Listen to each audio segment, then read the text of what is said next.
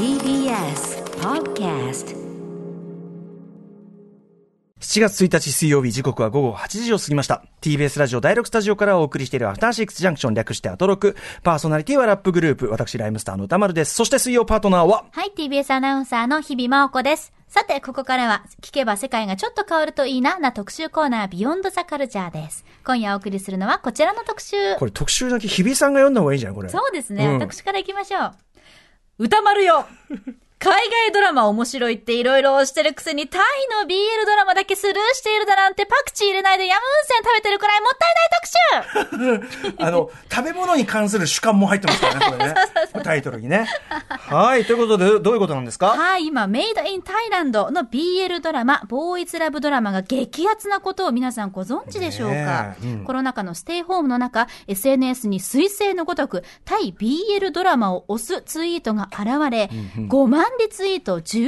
万を超えるいいねがついたことをきっかけに、タイ BL ドラマの沼にはまる人が続出しているということなんですね。実は現在タイでは年間20本もの BL ドラマが作られているということで、その多くが YouTube など世界中の誰もが気軽にアクセスできるプラットフォームを通じて配信されていて、再生回数がすぐさま1億回を突破するなど、とんでもない規模です。日本以外の国でもブームを巻き起こしているんです。ということで今夜は、そんなタイ BL ドラマがどのようにして作られ、なぜここまで全世界でブームとなっているのか、そしてなぜ沼と呼ばれるのかなどなど、ブームの裏側を解説していただきます。はい、ということで、ハマる人続出のこのね、タイ BL ドラマ沼を案内していただくのは、社会学、ジェンダー、セクシュアリティ、視覚文化がご専門の堀明子さんです。はじめまして。どうも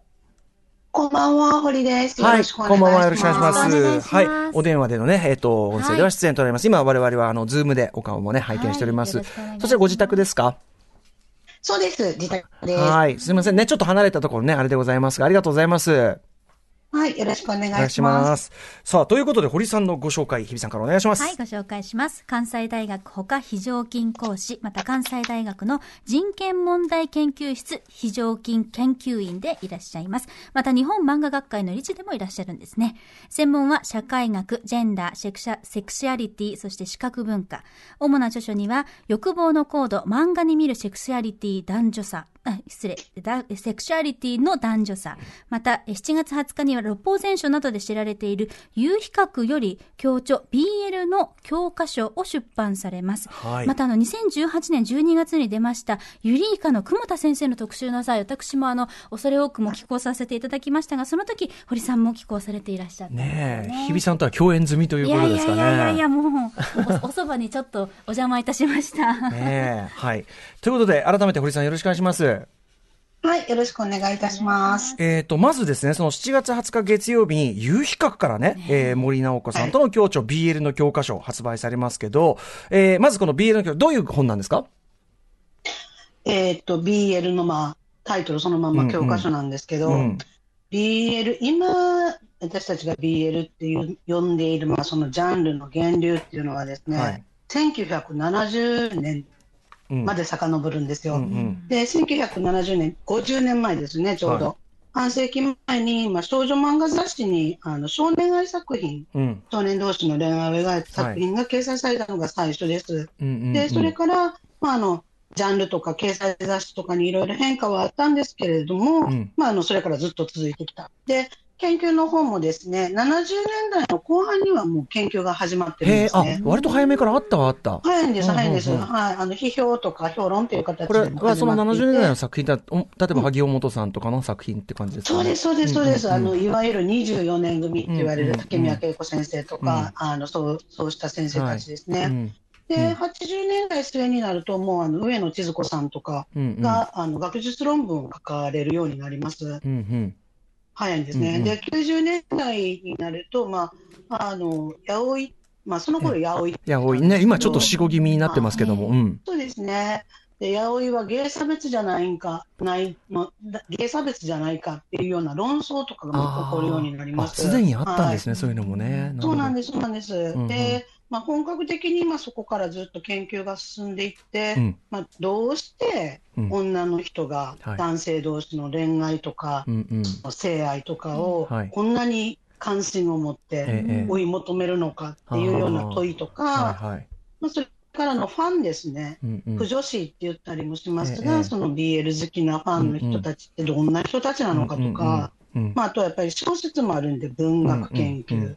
れからフェミニズム、でセクシャリティ、でそういうふうにどんどん研究が積み重なれて、2000年代から2010年代には学術書っていうのがものすごくたくさん刊行されてるんですね。ということで、BL の研究自体はこれまでたくさんの蓄積があるんです。で、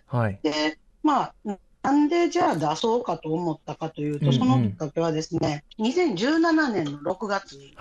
神奈川大学で国際 BL 進歩が開かれたんです。国際 BL 進歩、そうです。それも2日間にわたりで、東アジアのですね研究者がすごいたくさん集まって大規模に開催されたんですね。で、私もそちら参加させてもらったんですけど、そうです。そこで初めてタイの BL のことを研究発表で知ったんです。2017年の。そうです、そうです。私ね、本当にその時に見とけばよかったのに、また後で話しますが、バカで最近なんですね。で、そのシンポジウムとても楽しかったんですけど、その50年に及ぶ、50年ぐらいの日本の研究っていうのが、しっかりとか、言及されてないなっていう感覚があって、で今論文って論文評論含めて200本ぐらいあるんですね、BL 研究で、それが一部しか紹介されてないっていうのに、ちょっと日本で研究してるものとして危機感を持って、でもう一つやっぱもう学生さんも読み切れないんですね、多すぎて。そうですね、その全部その散逸というか、その別個にあるそのね論文とか読み切れないですね。そうです、そうです。で、雑誌の記事とかでも重要なのがあったりして、手に入りにくいとかもあるので、なのでそれをまとめたものをもうそろそろ出してもいいんじゃないかなというのを、その協調者である森直子さんに相談して。それで企画を立てたっていう次第、BL の教科書ということで、ちょっと決定版的な感じですかね。ちなみにこれでもいや素晴らしい。でも有比較ってね、やっぱ六法全書とか割と本当にガッチガチの大学のこうなんていうかな、教科書というかテキストっていう感じがするんですけど、そこからやっぱこういう本が出るってなかなか画期的なことだったりするんじゃないですか。いやー、もうそりゃツイッターで出るんですって書いたときに、有比較があって出なかったですよね。で、有比較さんにしか企画持ち込んでないんですけれども、なぜかというと、しっかりした、本当に学術研究の本を出すっていうところ、たくさんの教科書を出しているっていうところに出版してほしかったんですね。で、どうしてかというと、BL 研究してるっていうと、笑われたりとか、そんなものを研究してるのって言われたりとか、ちょっと色物扱いされる。そうです、そうです。もっと真面目な研究した方がいいんじゃないって言われたりとか、品物研究だよねって言われてたりしてきたんですね。でもテーマとしてはやっぱり、現代社会に生きる女の人が直面するジェンダーの問題とか、それからその異性愛中心主義とか、同性愛に対する差別とか、そういうことを考える絶好のテーマだと思ってるので、それを有比較さんのような会社で出してほしいなと。で、これから研究する人も胸張って研究できるようなものにしたいっていう思いがあったんですね。でも有比較さんもやっぱり初めてのことなので、やっぱり仲が大変だったようなんですが、BL ファンって本当にあらゆるところにいるので、有比較さんの中にも。中にも当然、そうか。そうです、そうです。もうファイトクラブ割にいるわけですね、構成員がね。そうなんです。で、彼女たちが後押ししてくれて、これはもう学術研究に欠かせないジャンルなんだって言ってくださったことも大きかったようです。いや、でも有比較というチョイスにはっきりね、それは意味もね、意図もあったということですね。後世に残すべき、ある種歴史書のようにもなっていく未来が待ってるわけですもんね。いや、これもすごくちょっと拝読するのが楽しみなんですけど、ちなみにこの番組ではボーイズラブ関連で言いますと、2018年10月に福田理香さんと奥本春子さんによるボーイズラブコミックスの、コミックのすすめ特集、そして2019年4月には北村沙耶さんによる英語圏のボーイズラブスラッシュカルチャー、スラッシュでねこう、カップリングをしていくというね、はい、というねボーイズラブ特集やってきましたが、今日はまあタイの BL ドラマということで、これそもそも日本人にはですね、そのタイのドラマそのものを見る習慣があんまりまあ広まってるとは言え、ね、あるとは言えないわけで、その中で特にやっぱりその離れた日本でタイのその BL ドラマが人気出たこのタイミングでどういうことなんですか？まずですね、これ口火が切られたのは、SNS、ツイッターなんですよね。で、最初に紹介していただいたようにファンの方によるこれすごく面白いから見た方がいいよっていう宣伝ツイートですね、ステマシートって言ってるんですけど、それがまあ、情報拡散でぐるぐる回っていったと、それからそれで口コミが広がって、で2番目にはですね、おっしゃるようにタイのドラマを見るっていうのはハードル高いですよね、だけれども、映像の力というか、もう作品のキャプチャーが流れてくるんですよね。静止画だけでも。そうです、そうです。で、それはやっぱりかなりイケメンがいるので、これ何っていうので、このかっこいい人は誰っていうので、で、それクリックするとすぐ YouTube 見れたりするわけですよ。そうか。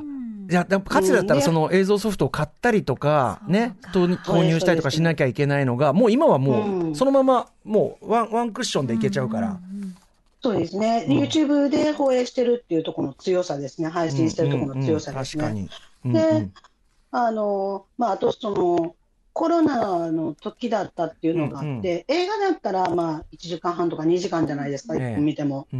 でもドラマって13話とかあるんですね、タイドラマの場合。なのでやっぱりちょっと時間があるときに、ちょうど拡散始まったっていうのもタイミングがあったかなと思いますね。なるほど、見る時間がみんなあった。そうです。で、まあ最後にはそのちょうど2月の21日から配信が始まったのがTogetherっていう、さっきオープニングで曲も流れてましたが、このお化け作品なんですよ。モンスター作品。モンスターですね。で、これがこういう条件が重なったっていうので、この2月3月ぐらいから急にタイのドラマブームになったということが言えるかなと思います。2月21日から配信が開始されたそのTogetherというその決定打的なドラマがこのタイミングで来たっていうのもすごいですね。そうですね。いやでも実際そのキャプチャーがのね、その破壊力というのは、この企画をね、その最初にこうじゃあやりましょうってなった時に、例えばこういう感じなんですよってやっぱりそのキャプチャー画をね、こう見せられた時に、まあ特にやっぱりそのスタッフ陣、女性陣のですね、ため息が急に衝撃、美しさがもう尋常じゃない。やっぱその持ってるポテンシャルっていうかね、もう見せりゃ一発ってところあったんですね、やっぱね。大きいですね。さらにこれは日本からでもじゃあネットで気軽に見れるものなんですか？そうなんですよ。タイではLINE TV っていう日本からはまあアクセスできないアプリなんですけれども、それで無料配信されていて、で日本では YouTube でたくさんの作品が配信されてるので、これ YouTube なんて無料ですよね。無料で登録とかもなしに。そう、普通の YouTube なんで、だから世界各国で見ているアクセスできる人がたくさんいるってことですね。それこそこれからさらにね、韓国における K-POP だとか韓国ドラマとか映画みたいなね、ちょっとタイといえば BL ドラマってことにひょっとしたらこれからねなっていくかもね、世界的にね。っていうぐらいの感じかもしれないですね。で、まあでもそのタイのドラマね、でも YouTube でやってたって、それだってやっぱりハードル高いだろうって思うけど、ここにファンの驚くべき働きがあるということで、これはちょっと後ほどお話を伺います。さあ、ということでお知らせの後、そもそもどうしてタイで BL ドラマが作られるようになったのか、タイの BL ドラマについて、堀さんに詳しく伺っていきます。よろしくお願いします。よろしくお願いします。時刻は8時15分です。TBS ラジオアフターシックスジャンクション、サワディーカップ。パーソナリティは私ラッパーのアイムスター歌丸と、はい、サディカー水曜パートナー TBS アナウンサーの日々真央子です。はい、はい、さて今夜はですね、歌丸よ海外ドラマ面白いっていろいろ推してるくせにタイの BL ドラマだけスルーしているだなんてパクチー入れないでヤムンセン食べてるくらいもったいない特集でございます。いろいろ混ざってるからな、うん、ということで改めてご紹介です。ゲストは社会学、ジェンダー、セクシュアリティ、視覚文化がご専門の堀明子さんです。改めましてよろしくお願いします。はい、よろしくお願いします。はい、よろしくお願いします。はい、ね。はい、ということで、まずは、はい、ね、まあ、大前提というかね、いろんなお話を伺ったんですけど、ここから先、どんな感じでいきましょうか。はい、今夜はですね、タイの BL ドラマの魅力をそもそも語っていただきます。うん、そして、ジェンダーの視点から見るタイ BL ドラマの今後の可能性なんかについても、2本立てで詳しくお話を伺ってまいります。はい、それでは早速参りましょう。Y、サオワイイタイの BL 事情。もういきなりわかんないこと合ってるかな。はい。ということで、まあ日本でもハマる人が増えているというこのタイの BL ドラマですが、そもそもタイには、BL 文化というものはもともとあったんですか？もともとは日本の、ヤオイの時代ですね。ね、80年代。うんうん、はい、うん。あ、ごめんなさい。うん、ヤオイって言葉から説明した方がいい世代がいます。日比さんが。そうですね。はい。ぜひとも、私93年生まれで、平成5年生まれなんですけども、生まれた時からというか、物心ついた時から BL という言葉を使ってたので、ぜひとも教えてくださいまし。うん、そうですね。ヤオイっていうのは、まあ、山なし、落ちなし、意味なしの頭文字を取ったものなんですけれども、好きなシーンだけを描いても燃えれるっていうのが同人文化ではあって、で、まあ、それをまあ自分たちで自虐的に、こう、起承転結がなくても私たちこれで十分楽しいよねっていうのが、まあ、ヤオイの言葉の始まりってされてるんですね。BL という言葉が台頭する前はヤオイってこのジャンル言われてましたよね。そうなんです。はい。少年愛があって、まあ、ヤオイ、まあ、タンビっていう時代もあったんですけど、ヤオイっていうふうに言ってたんですね。で、その時代にタイの方たちが、まあ、日本にコミケとか、商業誌とかを買いに来て、それを国に持って帰って、お友達と見ていたり、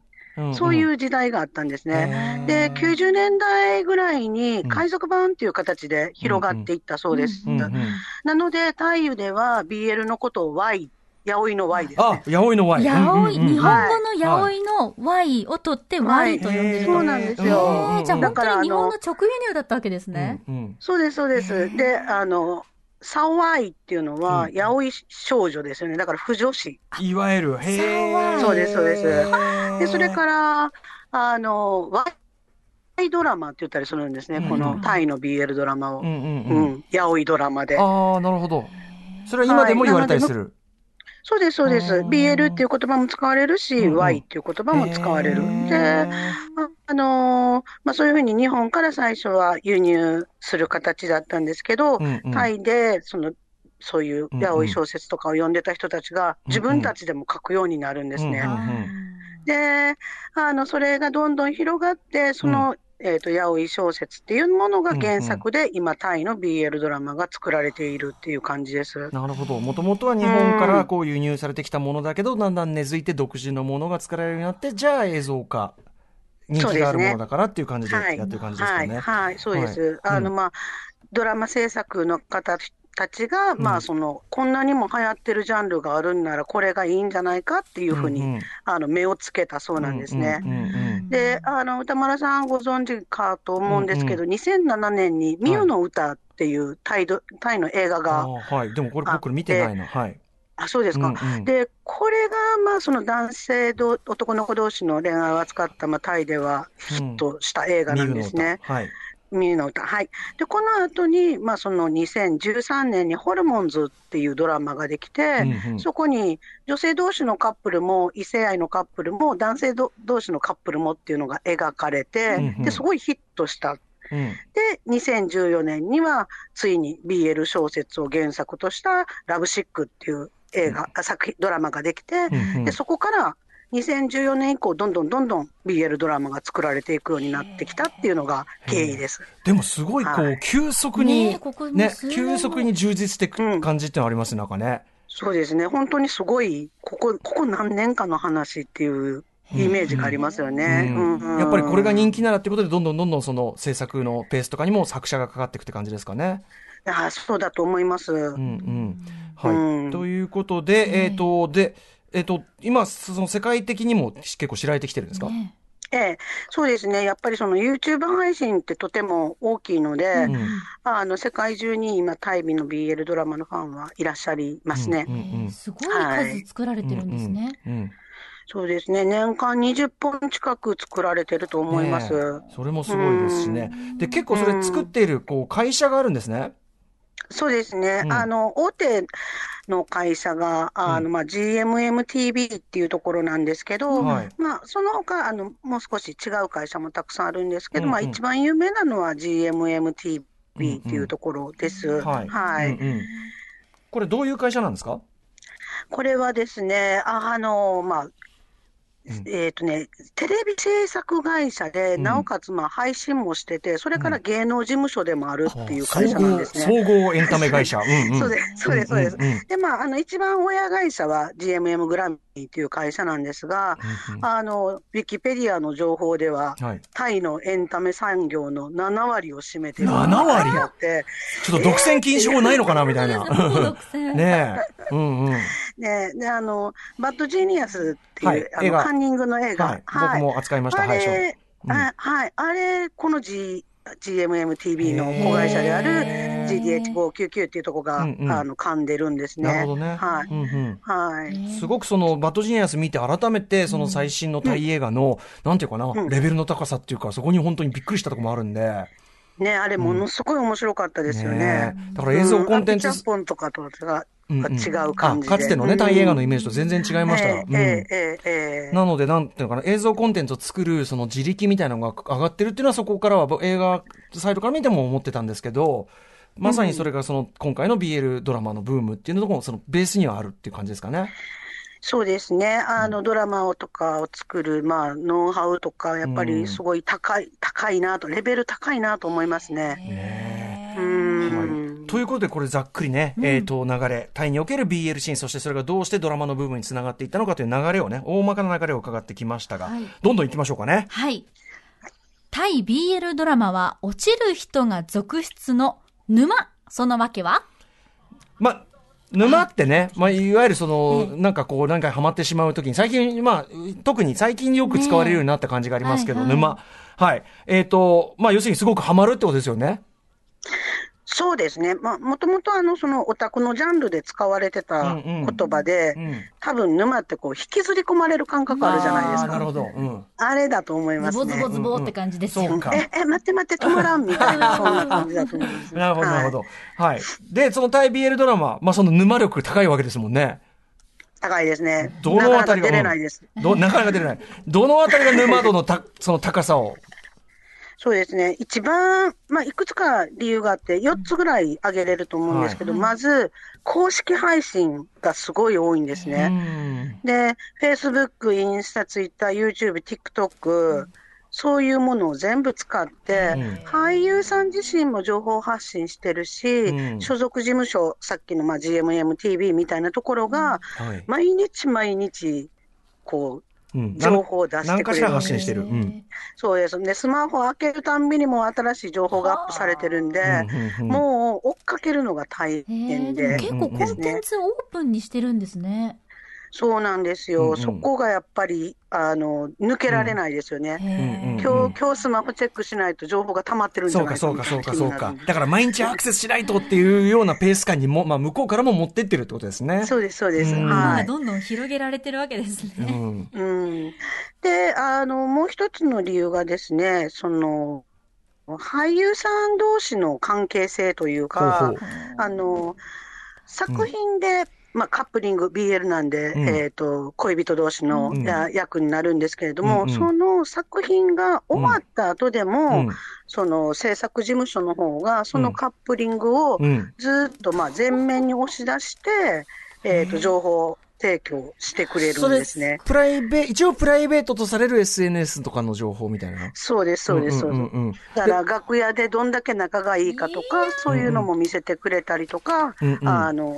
とにかくそのカップリングをずっと私たちは作品が終わっても見てるというリアルな世界の方にも染み出してくるというか、そうですね、作品を超えて、こっちに来てくれてる感じがしますね。それはその、ナチュラルなものなのか意図的な仕掛けなのか。なんともそこは言えないんですけど、でも本当に仲が良くって、ど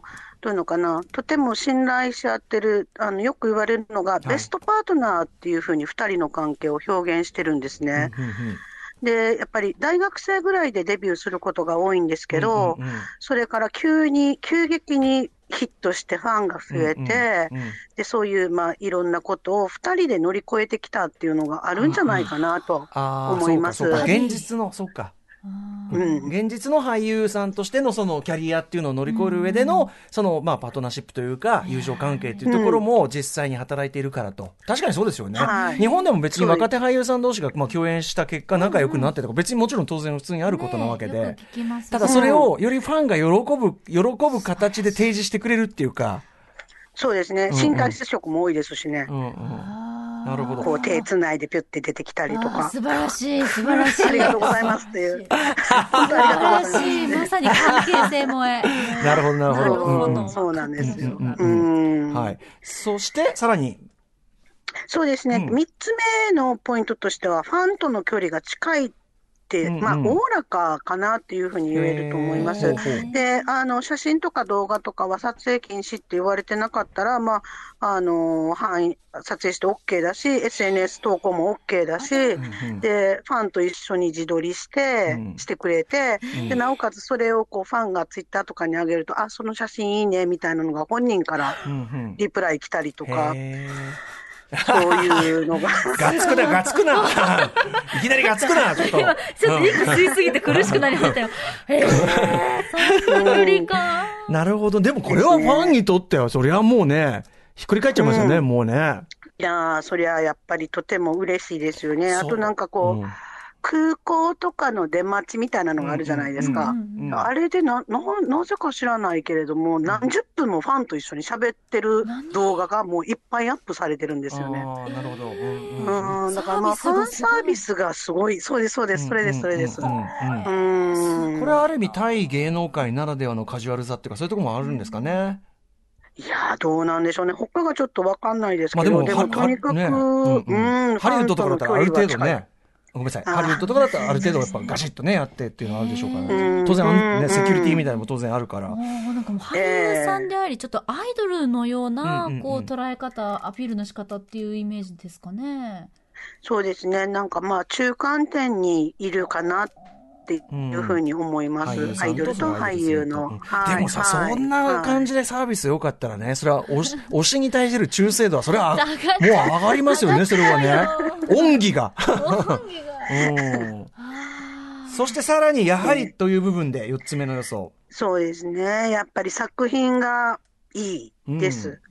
でストーリー自体は割と王道なものが多くて、この BL こんな BL 読んだことあるなっていうのも多いんですけど、展開がすごく早いんですね、トントントントンと進んでいく、だからやっぱり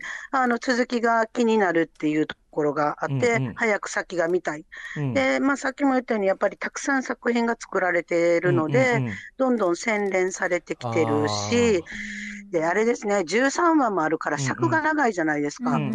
ということは2人のラブストーリー だけじゃなくって、その周りの友達とか家族関係とか、そういうところもちゃんと描かれてる作品が多いんですね、で若い俳優さんが多いんですけれども、作品撮る前には結構しっかりワークショップやって、それから、撮影に入るらしいので、なんかその割と安心して見てられるっていう感じが、私はしますね。じゃあ本当にクオリティアップのためのそういうこう努力というか、そういうこともしてるってことですもんね。あとやっぱその展開が早いっていうのはやっぱりその今世界的にねコンテンツになりつつありますけど、やっぱり韓国のテレビドラマとかそういう影響もある。いや、大きいと思います。やっぱり韓国の文化の影響はとても大きいですね。アジアの相乗効果っていうのはいいですね。そういうふうに影響し合ってるんですね。本当にそういうことですね。さあ、ということで、ここまでは配信で世界中の人が見ることができ、魅力がたくさんある、まあね、タイの BL ドラマ、まあ分かったんですけど、ただですね、その、YouTube で配信されてるとはいえですよ、このセリフはまあタイ語ですよね。そうです、そうです。タイ語ですよね。で、まあ、公式配信ってことは、だから、いちいちそのご丁寧に日本語訳とかを、その公式がつけてくれるっていうことでもないでしょうから、はい。一体どうなってる？そのタイ語の部分、どうしてみんな、俺が気づかないうちにみんなタイ語ができるようになっていたのか。実は、スーパー強力なサポーター、ボランティアたちがいるわけですよ。なんだ？推しへの愛は国境を超える、ファンの熱意に支えられる世界的タイ BL ドラマブーム。はい。ということで、まあ、そもそもまあ、タイ語って難しい言語かなという印象が強いんですけど、どうやって理解しているのかというところ、まず堀さんお願いします。はい。まあ、YouTube で配信されるときにですね、まず英語で配信されることっていうのも増えてるんですけど、これ、で、まあ、それだと英語できる方見れますよね。で、そうじゃなくって、実はこの1、2年の話らしいんですが、制作会社が YouTube にある字幕機能を開放するようになったんですね。要するに字幕をつけられる。そうです。見てる人が。そうです、そうです。で、まあ、その字幕機能開放される前からですね、ファンクラブ、日本でファンクラブ活動をしている方たちが、まあ、ボランティアで字幕をつけていた。で、今でも、そういうふうにファンクラブの方たちが、まあ、字幕をつけるっていうのが、まあ、どういうのかな。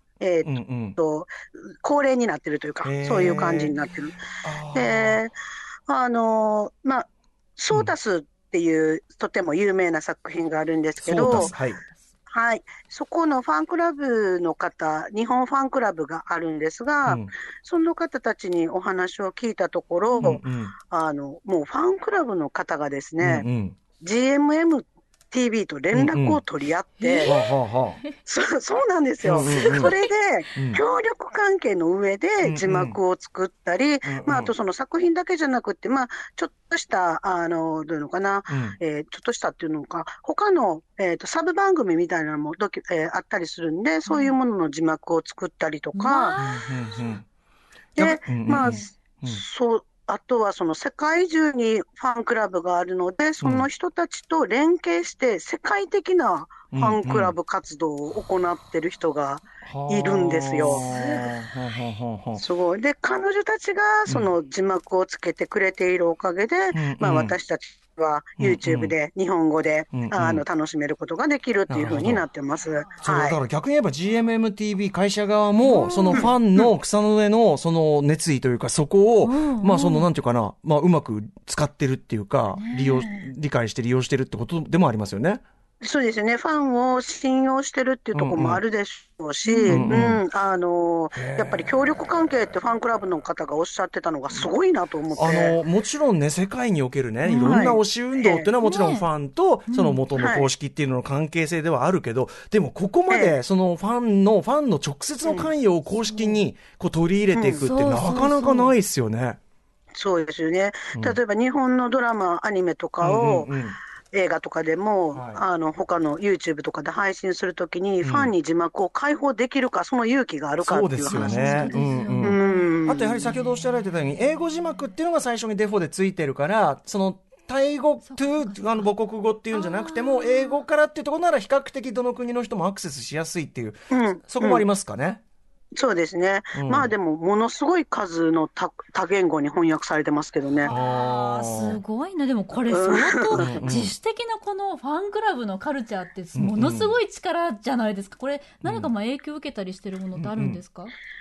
やっぱりこれもK-POP の影響らしくて、K-POP ファンの人がタイムズスクエアとかに広告出したりっていうのをしてるのってご存知ですか？あれをやっぱり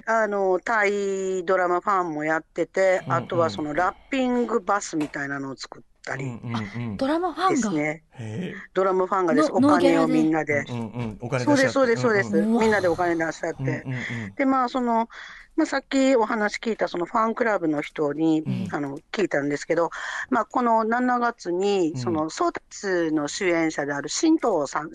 っていう人がいるんですけど、その人が誕生日なんですね、そしたら彼は動物好きだから、タイのコロナ禍で影響を受けて動物保護がなかなか今運営が難しくいいらしいんですね、でファンクラブがそこにお金を寄付しよう、神藤名義でお金を寄付しようっていうような、アクションを今されてます。ものすごいですね、原動力がこれだからやっぱりファンが率先して宣伝活動をする、そういうベースっていうのが K-POP にあって、そこからやっぱり学んでるってことなんだ、でそうだと思います。なるほど、いやでもこれはでもなんていうかな、お金をそんなにかけずしてって言い方はよくないけど、作品力、基本的には作品力とファンサービスだけで、広く世界的に拡散していくには、すごく有効ですよね、めちゃくちゃね、いやすごいと思います。だって、Together のことなんて日本で誰も知らなかったでしょ。要するに日本で公式に日本向けに公式に宣伝を打ったりしてるわけではないですよね。0円じゃないですか。0円ギャーなんだけどっていうことか。でもこれって SNS 時代すごく理にかなってるっていうか、どの企業もね、その口コミでね、口コミに期待してなんつって、SNS で拡散していただいてなんて言うんだけど、そんなことはだからそのトップダウンでやることじゃなくて、そうだ、愛がさね、先を行くと、そうファンの愛を育んでこそっていう順番っていうかね。あとはやっぱりそのさっきちょっと言ってたんですけど、やっぱり風通しがいい感じですよね、事務所側が情報を全部独占するっていう形ではなくて、ファンの人にも開いて、ファンを信用して、でそのファンがまた新しいファンを獲得する、そういう情報拡散をしている、その風通しの要素はなんかとても、魅力的だなと思います。すごい、でもそういう意味では今の時代にめちゃめちゃフィットしたね、やり方って感じもしますね。愛を育む場所をくれるということで、まだまだこれからタイドラマの可能性というのが広がっていきそうですので、ちょっと後半に参りましょう。行ってみましょう。ジェンダーの視点から見るタイ BL ドラマの可能性。ということで、これね、BL ドラマがタイで、すごく盛んであるということを聞いて、じゃあタイはそういう、LGBTQ とか、ジェンダーのことやるとかに寛容だからかなっていうふうに思われる方もいると思うんですが、これどうなんでしょうか？トランスジェンダーの方多いの有名ですよね、タイってね。で、それから、性別適合手術を行ってる、をたくさん行ってるっていうことも、よく知られてるんですけど、そのやっぱりまだやっぱ差別は残っている。 LGBT の国会議員が誕生したのは去年なんですよね。そうなんですか。別にそういうわけじゃないんだ。そうか。そうですね。で、たくさんいらっしゃるから可視化はされてるんですけれども、やっぱり観光庁とか大企業っていうところにはやっぱりまだ門が閉ざされているそうです。そうか。で、同性婚もまだですね。そうなんだ。そうかそうか。で、ただハリウッドでもプロ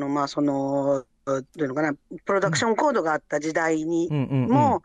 セルロイドクローゼットっていうドキュメンタリー映画がありましたが、LGBT の人がたくさん映画業界にはいて、ちょっと隠れたメッセージを送ってたっていうのがあったんですけど、タイでもエンターテインメント業界にはLGBTQ が多いっていうのが言われています。で、その、BL ドラマによく出てくるシーンで、スター&ムーンコンテストっていうシーンがあるんですけど、スター&ムーンコンテスト、何かというと大学のミスターキャンパスコンテストみたいなものなんですけど、でそこで各学部のイケメンとか美女がコンテストに出て競うみたいなシーンがたくさんエピソードが使われるんですが、そこでダンスを教えたり、あとメイクアップしたりっていうのがLGBTQ だろうというような人がたくさん出てきたりしてますね。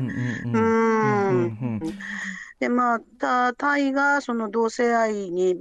とかで LGBTQ に寛容かというと、日本とは違う形でやっぱり抑圧もあるんじゃないかなと思います。信仰がね、仏教はかなりね、経験になというかね、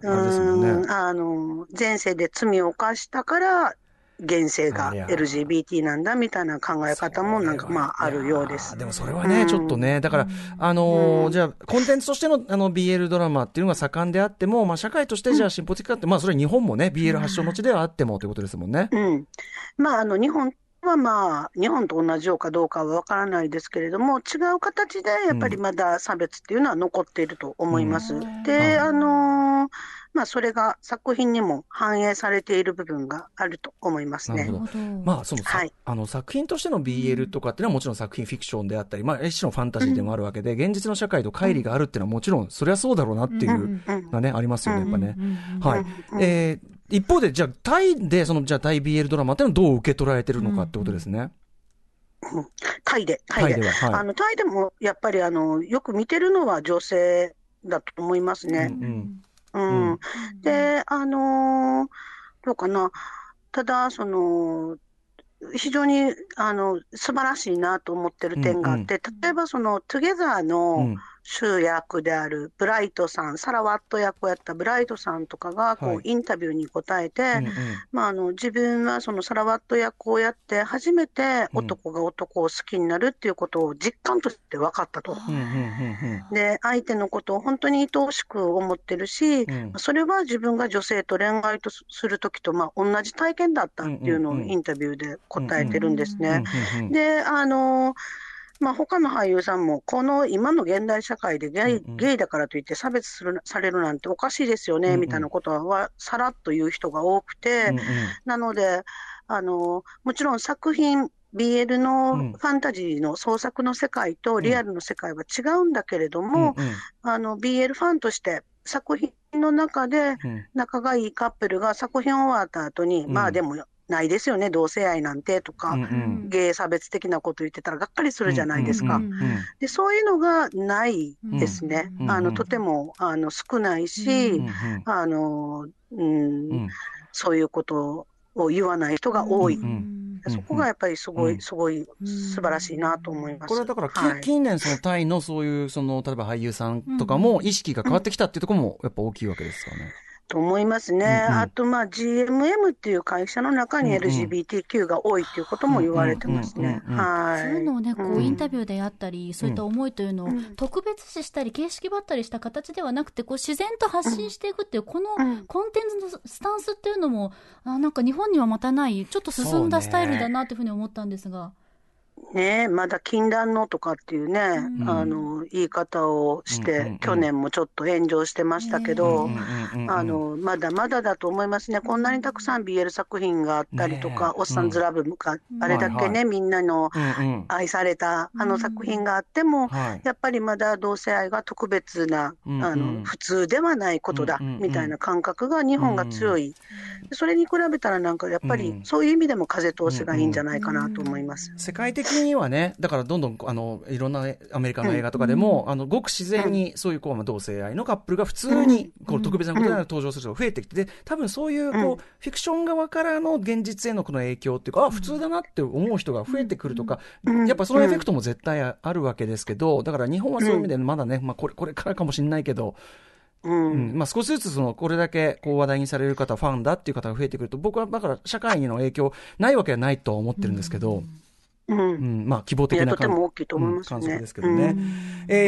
ちなみにそのドラマの中におけるそのタイの BL ドラマの中におけるその同性愛の描かれ方っていうのはどんな感じなんですか？そうですね、もうなんか当然まあどういうのかな、うん、それは普通じゃないっていうようなセリフとかやっぱり男が男を好きになるっていうことへの抵抗みたいなのはあるんですけど、うん、でも作品の中で結局それが、うんうん、差別的な問題で終わるんじゃなくって、うん、ちゃんと回収されて、いや何もおかしいことじゃないと、うんうん、異性を好きになることと同性を好きになることはそんなに大きな差があるのかみたいなこう疑問を立てたりして、うんうん、ちゃんと物語の中で回収されていくんですね、うん、ちゃんと問題提起してそれに対して要するに現実に対するフィクションからの回答みたいなのをちゃんとしてるってことですよね、うん、そうですね。で、うんうん、物語の中で周囲の人がやっぱり変わっていったりとか、うんうんうん、本人自身もやっぱり自分はちょっと怖がってたけど勇気が出たみたいな話になったりとかで、うんうんうん、どうのかな、なんだろう、うん、ゲイ差別をそのまま放り出して終わるんじゃなくて、うんうん、割とエンパワーメントする形で出されているものが多いように感じます。なるほどなるほど、はい、うん、ドラマのとしてのトーンっていうかどういう感じなんですか、ちなみに、うん、トーンね、ダークブルーキスっていう作品があるんですけど、ダークブルーキス、うん、はい、これはすごい面白くて、うん、何が面白いかというと、うん、2人カップルがいて、1人は、うん、お母さんとの母子家庭で、カミングアウトはできないお母さんを支えて生きていかなきゃという感じの男の子で、もう1人の男の子は、はい、超金持ちの、お家で、そこはもうカミングアウトお父さんにもしてて、お父さんも理解があってっていうお家なんですね、うんうん、だからカミングアウトできる家庭環境の子とできない家庭環境の子がカップルになってるっていうのが描かれてる、うんうん、作品です。でその中のセリフで、どうして自分たちは、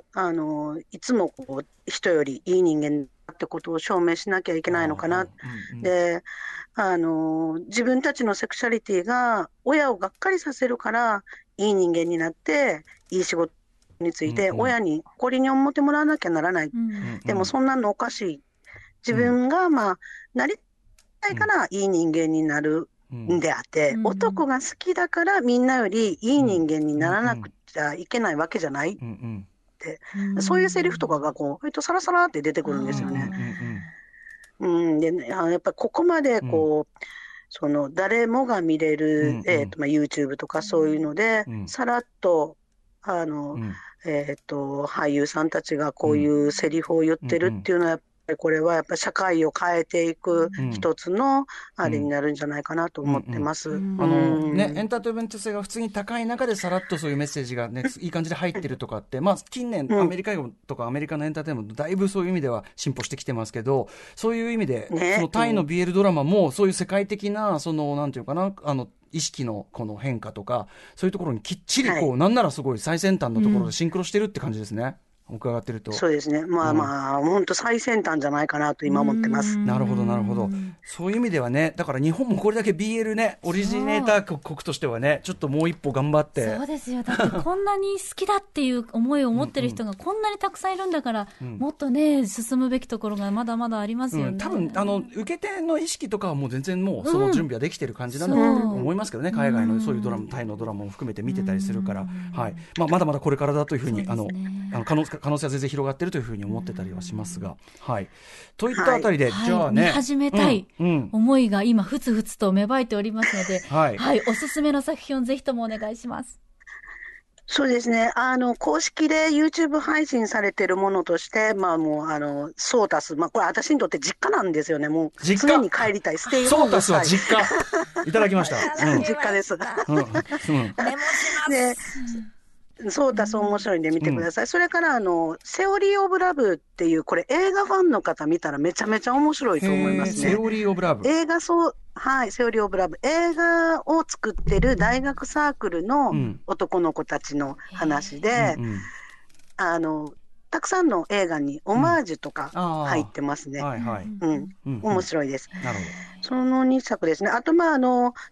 が今は YouTube で見れないんですけど、7月31日からは有料配信されることが決まったということで、またこれも大変なことに需要に即して有料化になったということですね。そういうことか。そうですね。これは、はい、有料化は YouTube プレミアム、楽天 TV ですね。ここで7月31日から配信されることが決まったそうです。あ、そうですか。でもこれ先ほどおっしゃってたように、これがモンスター作品だっていうくらい、やっぱり恐るべき完成度というか感じなんですか。いやー、やっぱりもうルーブルから抜け出してきた男なって言われてる。もう美しみがやっぱりお写真でも神々しいでございますもんね。そうですね。すごいな。作品としてもとても面白いですね。はい。あとやっぱりね、私は音楽がすごくいいなと思ってて、タイの BL ドラマって、はい。そちらもぜひ。ちょっとお時間ギリギリでごめんなさい。ステマシートというものが今手元にあるんですけど、これ何ですか？ステマシート、ファンが作るんですよ。ステマシート。でやっぱり文字でツイッターで上がってきてもやっぱり目を引かなくて、パッってその俳優さんの顔が見れてカップリングが見れて、うん、おすすめポイントがまとまってると、うん、あこれ見てみようかなってなるじゃないですか、うんうんうん、これそういう、ね、これファンの方が作ってるこうそうですそうですパッと見て人間関係とかまあ、ストーリーとかも分かる そしてその推しどころというかそういうのも分かるすごいちょっとした人みたいなものですよねSNS 上のね攻め受けって書いてあるよ素晴らしい、うん、攻め受けって書いてあるよ本当にああそうかいやでも本当にちょっと、ねうんうんうん、はいうん、いやいやファンの愛がたくさんの作品を支えてるし、うんうん、他の作品も見てみようかなっていうきっかけになるそういう情報の回り方してると思いますね。なんかお話伺ってると今ね、まあ、その巣ごもり期間中に、うんまあ、ネットフリックスが通して、うん、韓国テレビドラマの魅力ね、うん、さらに広がったりしましたけど、うん、いやこれ次はタイなんだろうなって感じがマジでします、うん、本当に、はいうん、もうぜひとても面白いのでぜひはい、もう日比さんががっつきすぎていて雰囲気的にちょっと今このメモを小さく折りたたんで必ず手帳に挟みますこれこのまま必ずや拝見いたしますいや知らなかった自分を恥じる、ね、いやいやでもいいじゃないいいじゃないこっからだからまだまだ日本ではこっからだからね、はい、さあといったあたりで、堀明子さんの、ね、新刊強調、はい、ぜひもう一回言っときましょう。そうですね改めまして BL の教科書は税込み2640円有比較から7月20日発売でございます。これ楽しみ必ず手に入れたいですね、はい、拝読したい、はいうん、そして堀さん、はい、他にお知らせことなどありますか。この BL の教科書なんですけど、うん、今ツイッターとフェイスブックで、学生支援キャンペーンやってましてほうほう、リツイートハッシュタグをリツイートしてくれたり、まあ、一言書いてもらえると抽選で10名に進呈というのをやってます。うん、学生さんには嬉しい、はいうん、ぜひ学生さんなかなか教科書高いので、うんうん、読んでほしいなと思って有比較に頼んで企画しましたので、うんうん、ぜひ応募してください。これはハッシュタグ BL の教科書みたいなことですか。はい、はい、そうです。はい、うんはい、わかりました。いやー堀さん勉強になりました。ありがとうございました、ね、リモート出演していただきましたけどいずれちょっとまた直接お話を伺う日も楽しみにしております、ね、ぜひ、はい、よろしくお願いいたします。いやということで、はい、以上歌丸よお前はまだタイの BL ドラマについて何も分かってなさすぎる特集でした、まあ、本当にそうでしたはい、ありがとうございました堀さん。はいありがとうございました。明日のこの時間は RPG が苦手な人にこそ聞いてほしいファミコン機のドラゴンクエストとファイナルファンタジー特集です。また歌丸よ特集だ。